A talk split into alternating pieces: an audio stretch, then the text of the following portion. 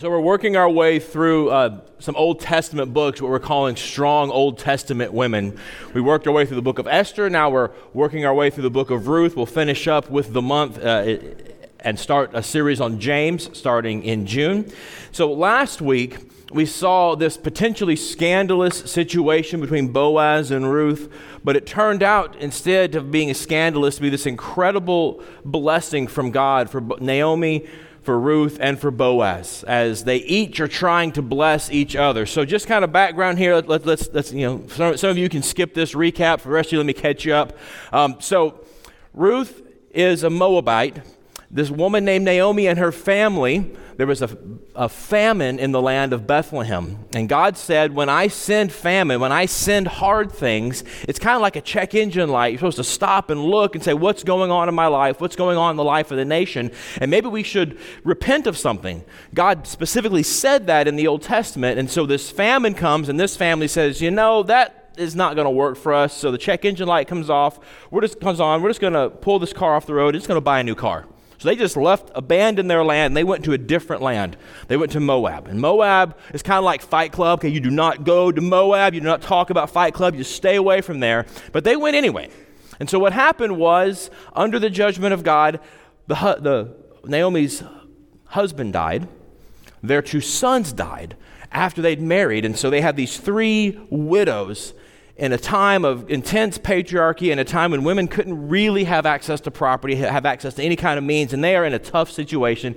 Naomi feels the pressure, and God uses that pressure to bring Naomi to repentance. She actually repents, the text says, and goes back to the land of Israel. And she goes back assuming that she's messed up so bad, there's no grace left for her, but maybe she can at least live in the land of Israel. And so God spends this entire time in the book of Ruth showing Naomi how gracious He is, restoring her back back to grace, and also showing that this foreigner, this wrong type of person, Ruth, is also brought in to God's family because God's grace is for all kinds of people, no matter where they come from. So we pick up there. They meet this wonderful man named Boaz who helps take care of them, and they're each all trying to bless each other now that God has taken care of their fears and taken care of their insecurities.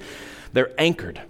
And we saw that was a really good reminder for us that secure in our relationship to God, we can love each other as we ought as well.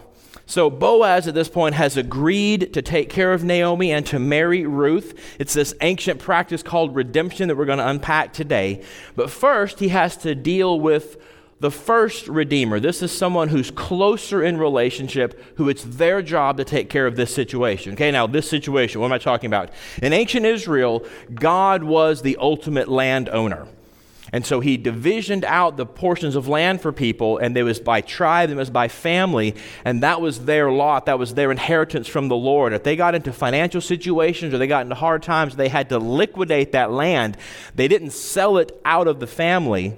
Instead, they sold the use of it to somebody else. And if they couldn't bring it back, it was the job of a more well off relative to redeem that property and bring it back into the family, and also to redeem any of the family So, this is a specific situation. Elimelech, Naomi's husband, is dead. His line is going to die. So, the Redeemer's job is to help Naomi somehow get a son so that the name of that family will continue. And they're supposed to use this land to fund that project. That's what redemption is, if I can put it in, in our terms today. So Boaz has agreed he's in line to do that, but he's not first in line. There's somebody else. And so he's going to help her see what happens. Now, the text today really wants us to understand that this is about redemption. The Hebrew word for redemption or redeem occurs 14 times in the first eight verses. They really want us to get this.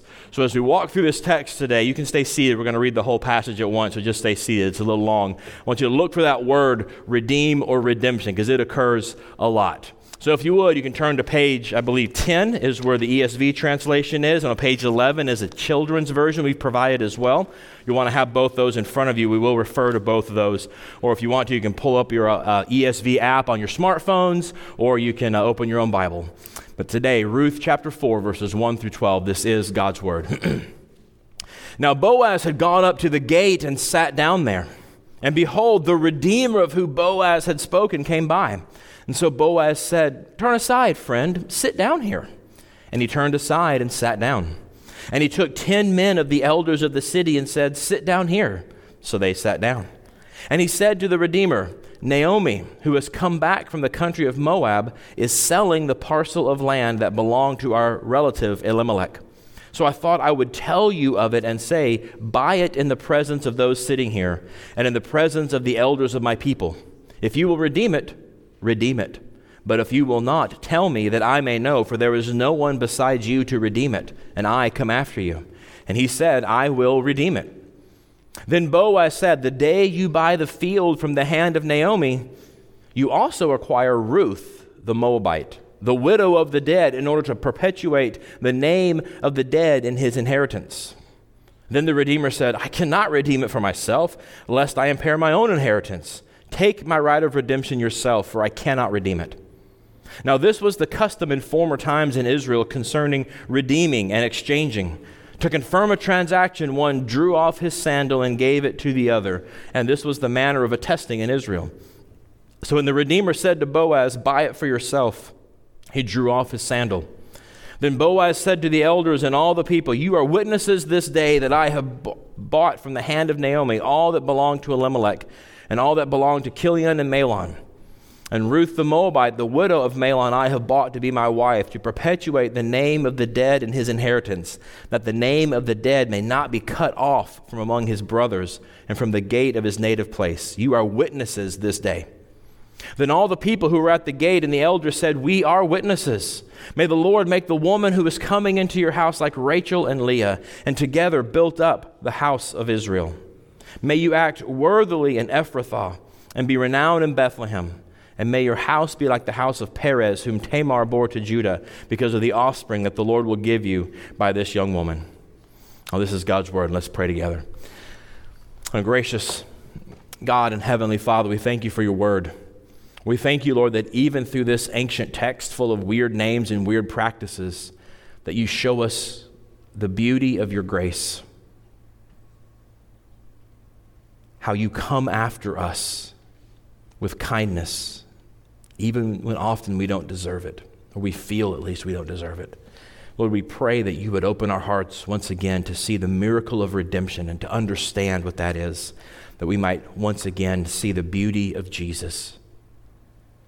we pray all this, Lord, in his great name. Amen. So, if you're visiting with us today, welcome. We're glad you're here. I promise we are going to make sense of all these weird things, taking off shoes and all these weird names. It'll make sense. Trust me on this one. So, to get us started into what's going on in this text here, I kind of want to make a confession. It's this I hate paperwork. I really do. I hate paperwork, especially like financial banking kind of stuff. I get really anxious. Like just this past um, Friday, my job, my son Joseph got his first job. He's going to be at the McDonald's here in Food Lion. So if you go in there, you can say hi to him. Um, and he needed a bank account, a local bank account. So we went in, and it's not even my my account. And I've started getting all anxious. I don't know why. I don't get anxious in other situations, but man, financial banking paperwork, oh, just kills me. So we have been to far too many closings than anybody our age should. And um, I remember I, every time I'm just a wreck. And I remember the second closing we were ever part of. We're walking into the closing place, and my sweet little wife stops, grabs me in the chest, and says, "Listen here, Sawyer's." And I can tell when she calls me by last name, it's always you know, affectionate. Um, she goes, "I love this house. Don't mess it up with your paperwork thing." I was like, I was like, okay, okay, we can do this, we can do this. So I get through it, we, we make it. It's just, it's like, it's like the official nature of the thing, you know. There's there's obligations, there, there's penalties. There's like it's like major adulting when you go into a real estate closing, and that's exactly what we see here in, in Ruth chapter four. This is a real estate closing in an ancient town, and redemption is part of this closing. Redemption takes place in a courtroom. It's official. And that's what I really want you to understand today is that biblical redemption, it's legal, it's substantial, it's official. And we need to read it that way or we will miss the point. And that gets us to our theme for today. I kind of want to give you a theme every week to kind of show you where we're going to go, and that it's this this week. Redemption is about a courtroom and a cost, not feelings and whims. So we jump right in. We see first thing redemption is legal. So Boaz is at the city gate. This is where official business is done. In fact, archaeologists have discovered in several ancient Near Eastern sites when they've excavated the gates, all around the gate area, there is benches where people could sit down and do official business. This was the place where everybody would come in and out every evening and every morning. So it made sense that this is where official business happened. So Boaz goes there, and it just so happens a specific person he is looking for steps on by. And so Boaz calls out literally, Hey, you, come sit here. He then grabs 10 elders as they walk by, because, hey, y'all sit down too. So, what's going on here? Why is he grabbing this guy? Why is he having 10 people? He's putting the legally constituted court in order. He's getting a quorum together because redemption's not a sentiment, it's legal, it's official, it's a real estate closing. See, real grace Real redeeming love, it's willing to bind itself. That kind of love, real love, wants to bind itself to another to bring them security. We all have heard the story or we all know that person. Maybe we were those people, but you know, we don't need a piece of paper to show how much we love each other. That is not the voice of sacrificial real love. Because real love wants to bind itself to another, because in the giving up of my autonomy for you, I give you security and I give you a foundation. That's what biblical real love is. And that's what we see here. We can say that Boaz sacrificially loves Ruth. And how do we know? I mean, there's been no hints really in the text. We like to try to read it in there because we're such a romantic kind of culture, but there's been nothing in the text actually that shows there's been any kind of spark or any kind of attraction or anything. How do we know that Boaz loves Ruth? Because he sacrificially gives up for her. He's willing to be the Redeemer. He's willing to bind himself to her. And just by that fact alone, the text here enforces this is what real love looks like. It's official, it has signatures, it has obligations. And so, too, dear Christian, recognize redemption is about a courtroom, it's about a cost. It's not about feelings. It's not about whims. It's not that one day Jesus woke up and looked at you like a puppy and thought, Oh, your precious, I think I'll redeem you. No, it's about cost and it's about I'm going to rescue these people by paying a price. It's not a peaceful, easy feeling. We don't get together, and if you're from an older generation, we don't get together and sing kumbaya. No, that's not redemption. Redemption is about guilt, and it must be taken care of legally, or to use the biblical word, covenantally, it must be taken care of. Someone's got to pay the penalty to redeem something back. And the Redeemer is the one who fixes that, who pays that penalty. So back at the gate, Boaz tells, we'll just call him Guy. Boaz tells the guy, hey, Naomi's land needs to be purchased. And again, it gets kind of weird. So, what, what I want to do is I'll, I want to walk through different parts of the children's version so we can understand it together. So, let's look at verse, 11, uh, excuse me, verse 4 on page 11 of the kids' version. Here's, what, here's how I put it for the boys and girls. I thought you should know about it, and I've assembled the court here so you can go ahead and take care of Naomi like you're supposed to. And if you don't buy the land, then I will because one of us has to do it. And the guy said, Thanks, I will redeem Naomi's land. See, in God's blessing, in God's economy, the, thing, the way things work is land and people go together. Family and land go together. He blessed his people to be a people and to have a place. It's a community and a home, we could say. That's God's design. And so the Redeemers were the relatives with the responsibility to put those two things back together when some sort of hardship demanded they be separated. Naomi had to separate herself from her family's land because of the famine, and now Boaz is going to be the Redeemer who puts those back together again because that's what God does.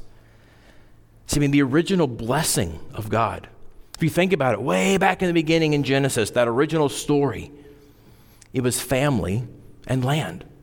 Adam and Eve were put in a garden to flourish. And yeah, they, they blew it. Land and family were separated. But now, in the New Testament, we see Jesus comes as a second Adam. He's human like us to be our relative, to be our Redeemer. He comes and he pays the price legally to reunite us with Eden, as it were. The lost land, to put us back into God's family, in God's place, to make us a new people heading towards a new home where we can be fulfilled, where we can flourish. See, the church of Jesus Christ, the, the forgiven community of sinners, we're a foretaste of that new community that's coming in Jesus Christ. The new home that awaits us because God has redeemed his people to be a family in a place. Let me see a picture of that here. So, true redemption is legal, it's not sentimental. And the next thing we see is that redemption is costly. As the story goes along, good news, right? It's going to happen. The guy is going to take care of Naomi. Then Boaz is kind of like one of those. Remember back when commercials, remember back when you used to watch broadcast TV? Remember this thing? And you couldn't pause and you couldn't rewind, you couldn't skip ahead. Remember that? Back, and, and you had to call someone with the telegraph, I think, too, at the same time? So remember those commercials that would be on, especially later at night, for all those, hawking all those products for how much was the cost? 1995, right? Remember those? And remember how every single commercial seemed to end at the last 15 seconds with, but wait, there's more. If you order right now, we'll also throw in, I think Boaz is maybe challenged one of those because right as the guy says yes, he's like, hey, but wait, there's more. If you close this deal right now, you also get a new wife. See, see, it had been all about land, not family right now. And now it's about family. It just got real. And Boaz brings up the family redemption. You got to you can't just get the land, brawl. You got to keep Naomi's family name alive too. Ruth needs a child, and the Redeemer has to handle that too.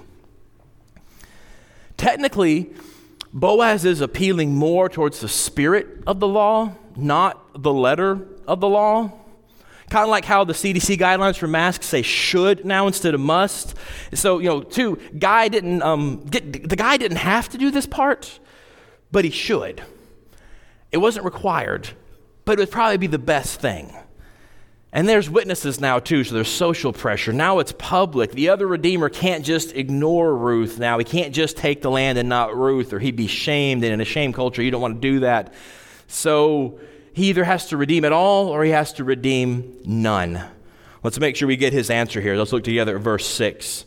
He said this The Redeemer said, I cannot redeem it for myself, lest I impair my own inheritance. Take my right of redemption yourself, for I cannot redeem it. Now, here's where I'm supposed to bash this guy, right? He's worldly, he's selfish, he's not doing his duty. And then I'm supposed to like twist that and apply it to you. Like, and so too, there have been times when you're worldly and you're selfish, you haven't done your Christian duty. But that's not in the text. The text does not fault this man at all. He instead he candidly admits, I don't have those resources. I lack the ability to do that. I can't do it. I want to make sure you capture this. Or here's how I put it for the kids. Let's all look at verse 6 in the kids' translation. He says this He says, I don't have the money to buy the land, support Naomi, Ruth, and a child, and then give the land back to the child for free. The cost would damage what goes to my own children. You can do it, Boaz. I just can't afford it. I mean, Boaz was single. He seems well off from the story. We, we don't know anything about this guy. That's why he doesn't have a name. We're not supposed to know anything about him. It makes more sense in this situation for it to be Boaz because this guy's inability is the point. This episode is supposed to show us redemption is costly. It's not just a whim, it's not just a feeling, it's not just, oh, I think you're cute today. As long as you stay cute, I'll take care of you. No. The Redeemer has to be not only willing, but he has to be able to bear the cost because there's a cost. It's legal, it's official, it's costly. Oh, and so too, those of you in church world, those of you who call yourself Christians, so often we, we look to other things to be our Redeemer, don't we? We confess faith in Jesus, we're faithful in church, but when you get right down to our heart level commitments, we look to other things. Th- things that make us feel good, they make us feel secure, they make us feel valuable. When you get right down to it, they, they don't have the ability to save us. They leave us anxious, they leave us insecure. For example, one of the biggest ones, and I did this one for a long time, still struggle with it, so I can confess this one. If you're looking to financial stability to give you rest, if you're looking to financial security to be your redeemer, you, you don't have peace. you don't have rest because you're constantly thinking about your money, aren't you? You're constantly thinking about this thing and you're not at rest, you're not at peace. Whatever you look to to be your Redeemer, if it can't bear the cost and set you free, it actually puts you into a deeper bondage and it makes you more insecure. You become anxious about that, especially. See, but your real Redeemer, the Lord Jesus Christ, can bear the cost and set you free. I mean, notice here too, Ruth and Naomi, they needed two things. They needed forgiveness of debt through selling the land, and they needed family security through marriage and a child. So they, they needed something taken away and they needed something added to their life. They had a double need that only the true Redeemer could bear. Oh, and so too, the Bible tells us that we have a double need before a holy God. We need freedom from the guilt of our sin. And we need to be made right before God. And only Jesus Christ can bear our double need. We just prayed it, Lord, forgive us our debts. The, the biblical idea is a, it uses finances because we get finances. It says you are in massive debt to God because of your sin. You are guilty and you can't crawl your way out of it. You can try to do all the couponing and you can follow all the Dave Ramsey stuff or Susie Orman, whoever. You're not going to crawl out of this debt. It's not going to happen. You need this debt to be forgiven. And so, what Jesus does on the cross when he dies the death for our sin, he gets us to zero. He gets us debt free. Now, we broke, but we're debt free. How many of you remember, like, I'll take that deal right now, right? Give me, where do I sign? But that's not, that's only half the story. We have a double need. We also need to be completely holy. God doesn't say, be all right as I'm all right. Does he? No, he says, Be holy as I am holy. God says, You must be completely, perfectly holy and righteous before me. And so the life of Jesus is also given to us to make us fabulously wealthy in God's sight. We have this double need. Theologians call this the great exchange, where our sins go to Jesus and his righteousness comes to us. And the best verse about this is in 2 Corinthians 5. It says, He who knew no sin became sin for for us so that in him we might become the righteousness of God. That's a double need. That's biblical redemption. And we get a foretaste, an appetizer, a whiff from the kitchen of this right here in Ruth 4. Boaz is going to step up and he's going to pay the high double price for Naomi and Ruth. It's costly, it's legal, and it's official. Now, in an oral culture like this, you didn't sign documents because um, they were illiterate. So, covenants, legal matters, were sealed with a promise and then a sign, some sort of something pointing to the actual promise. In this time, in this place, real estate deals were made official by taking off your shoe. Now, boys and girls here in the room, that's just silly, isn't it, right? Hey, let's trade sandwiches at lunch, and here, here's my shoe to show I, mean, I really mean it. But we laugh, but before we laugh, let's actually look at it together, okay? Students in the room, let's look at verses 7 on page 11, the kids' version. It says this Back then, most people couldn't read or write, and so they didn't sign their names on paper. Instead, they would give their shoe as a promise to do what they said. It's still kind of weird, isn't it, boys and girls? A, a shoe? Why would you do that? Well, how, how does sealing with a shoe make any sense? Well, it's not sealed with a shoe. It's sealed with a promise. The handing of the shoe is a sign, it points to the promise. Without the promise, it's just a shoe. Let me give you a good example. You know, without certain promises, my hands are swelling. There we go. Without certain promises, this is just a piece of metal, right? It's meaningless. Right? But because of the promise we made in a covenant ceremony before God and before his people, this is now the sign pointing to the promise of marriage. That's what the shoe is. It's just a shoe without the promise. But, but the promise is what it's about. And so too, recognize that the promise of redemption in Jesus Christ rests on God's promise. God's promise that He will look on Jesus' life of obedience instead of my life of disobedience. God's promise that He will look on Jesus' death for my sins instead of demanding my death for my sins. And that promise is given to us. And then because He knows we need reinforcement of that, our wonderful redemption, it's sealed with God's promise. And then the sign of that promise that He gives us is what we call the Lord's Supper or communion where we do it once a month in this church. Some churches do it every week, some churches do it quarterly. It doesn't matter. When we take the bread and the wine, those are signs. Those are the wedding bands pointing to the promise of what God will do. That God once again says, Yes, I will look on the shed blood and broken body of Jesus. I will give you his righteousness. It reminds us every time we take it of the redemption. That's what this shoe was. It was a sign pointing to the reality of a deeper promise. See, this text tells us that the true Redeemer can bear the cost. He seals it with a sign because it's real, because it's official. So Boaz is willing and he's able to bear the cost. So, as Redeemer, he declares what he has done, and then he charges the witnesses to confirm it in verses 9 and 10. I love this how Boaz is willing to be this kind. He's willing to be this gracious. He's willing to be this sacrificial of his resources because he knows his God is.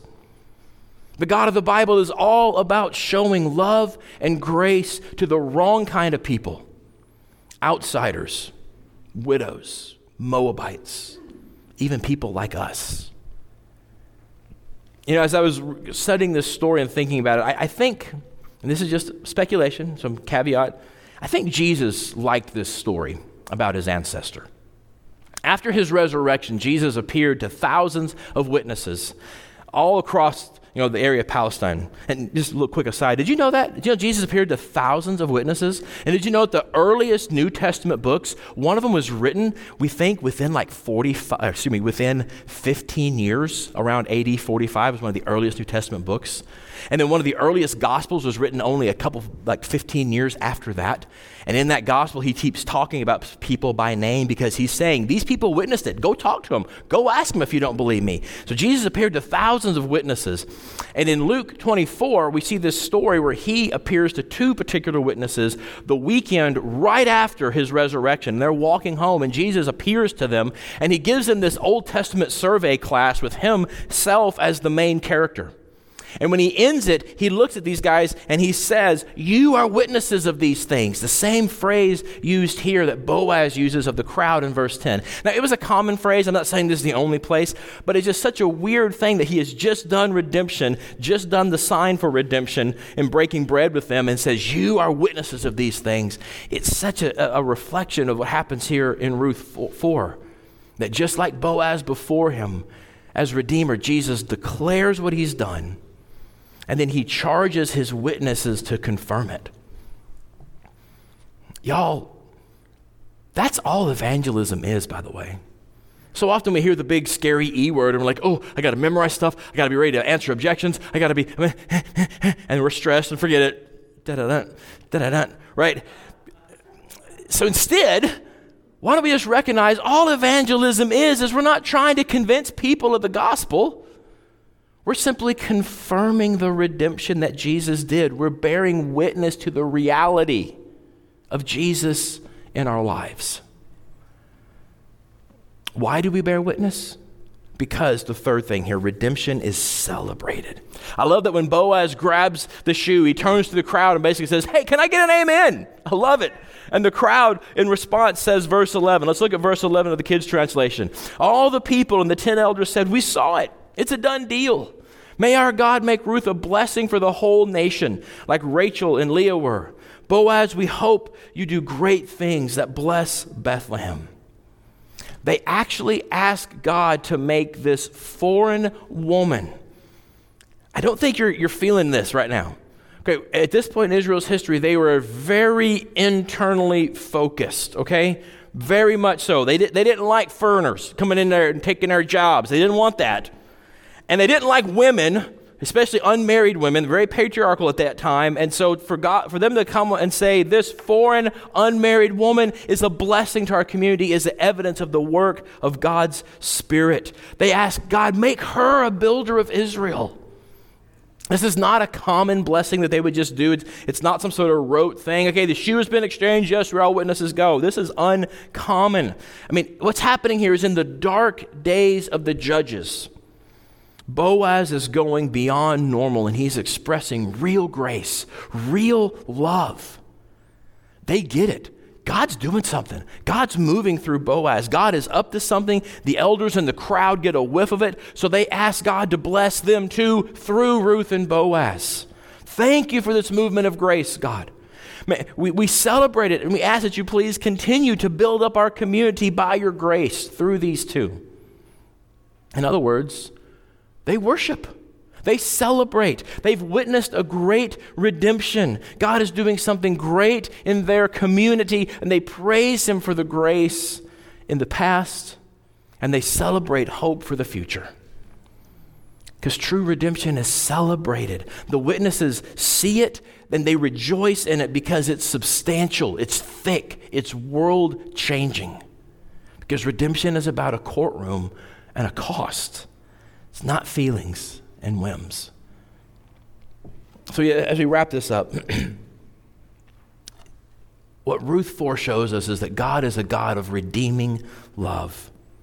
He comes in a costly way to those who don't deserve it, to the sinners, the outcasts, the wrong type of people. Boaz here points to that love in the redemption of Ruth, but ultimately that love became human and walked among us. The Bible tells us that Jesus became human because of the love of God for sinners. Jesus comes to the widows, to the Moabites, to the outcasts, to the people like me and you, the Ruths of the world. And he holds out to us the promise of forgiveness and family, a new community with a new home. Because he'll take your guilt and he'll give you his life to bring you back into God's family. Amen. Do you know Jesus that way? Are you secure and at peace because you're redeemed? Then rejoice. Bear testimony of it to those around you who don't know. Worship God with your whole heart because of the costly redemption He's given you. And if you don't know God through Jesus Christ like this, I invite you to come to Him today. Repent of your sins. Repent of the weak redeemers you look to and place your faith and trust in Jesus Christ alone. He will set you free and He'll make you family. Now let's pray together. Our gracious God and Heavenly Father, Lord, your grace is too much. It really is, Lord. It's almost embarrassing how lavishly kind you are to us. That it was while we were yet sinners while we were holding an obstinate fist of rebellion in your face, taunting you, that you sent your Son to be our Redeemer, to live the life we should have lived before you, to die the death we should d- die before your justice, and to be raised to promise us new life in Him. Father, we pray that as Jesus Christ has been lifted up, shown to be crucified for our sins and raised for our life, that you would be true to your promise, that you would draw all people to him. Would you, even now in these moments, Lord, build your kingdom so that your kingdom would come and your will would be done on earth as it is in heaven. We ask all this, Lord, in the strong name of Jesus. Amen.